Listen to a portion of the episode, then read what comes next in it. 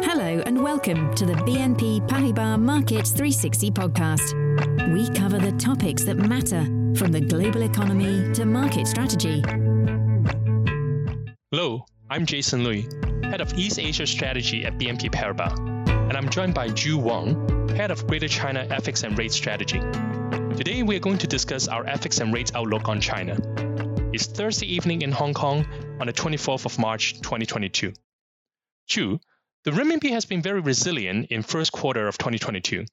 What's your outlook on renminbi for the rest of the year, given domestic growth challenges and external macro uncertainties? You are right. The RMB has been very resilient this year. Even though there have been quite a few market shocks, the RMB has barely been affected.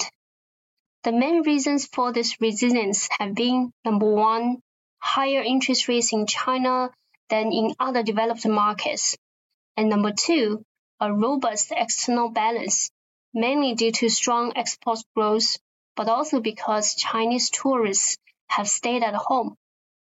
What do we think from here? We expect the RMB will gradually weaken into second half of this year. We see dollar RMB above 640 by June and at 660 by December. We expect this gradual weakness to be fueled by four factors. First of all, China's interest rate advantage is vanishing. China's monetary policy is on a different path.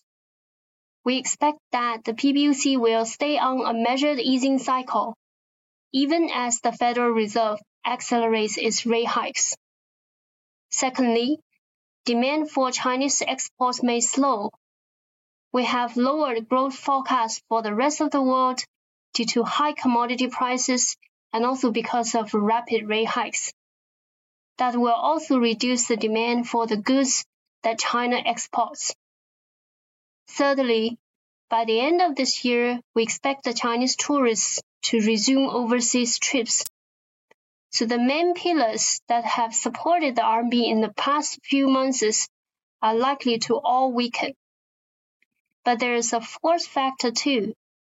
Capital outflows could pick up and especially to Hong Kong.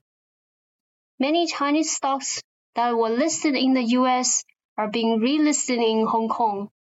And we know that investors in the mainland have strong appetite for these assets. So we could see large amounts of capital leaving the mainland to invest in these relistings in Hong Kong.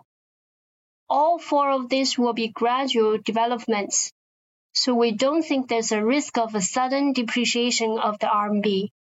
But gradually and steadily, we expect the RMB to challenge 640 versus the dollar in the second quarter and move towards 660 versus the dollar by December.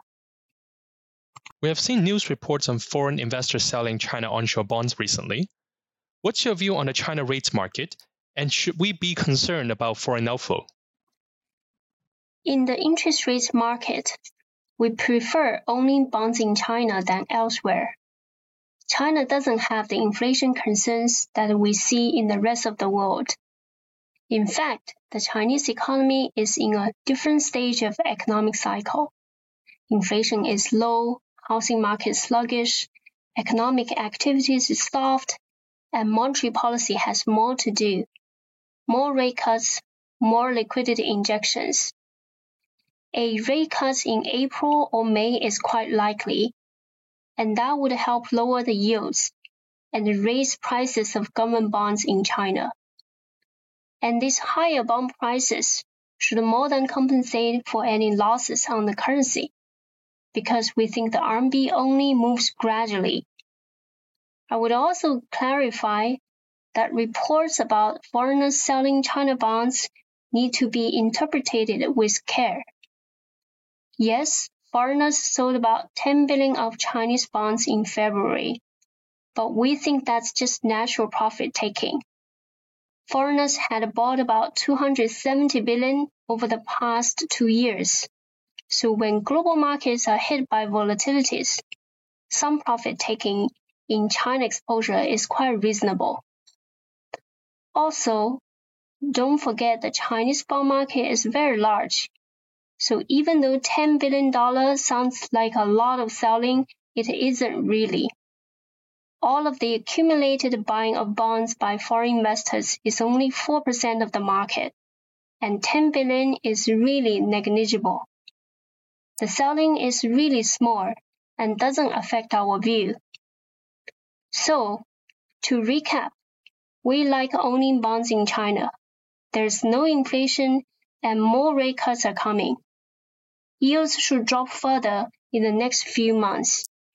Thank you, Ju, for joining me, and thank you, everyone, for listening. This communication does not constitute research, a recommendation, or any form of advice from BNP Paribas or its affiliates.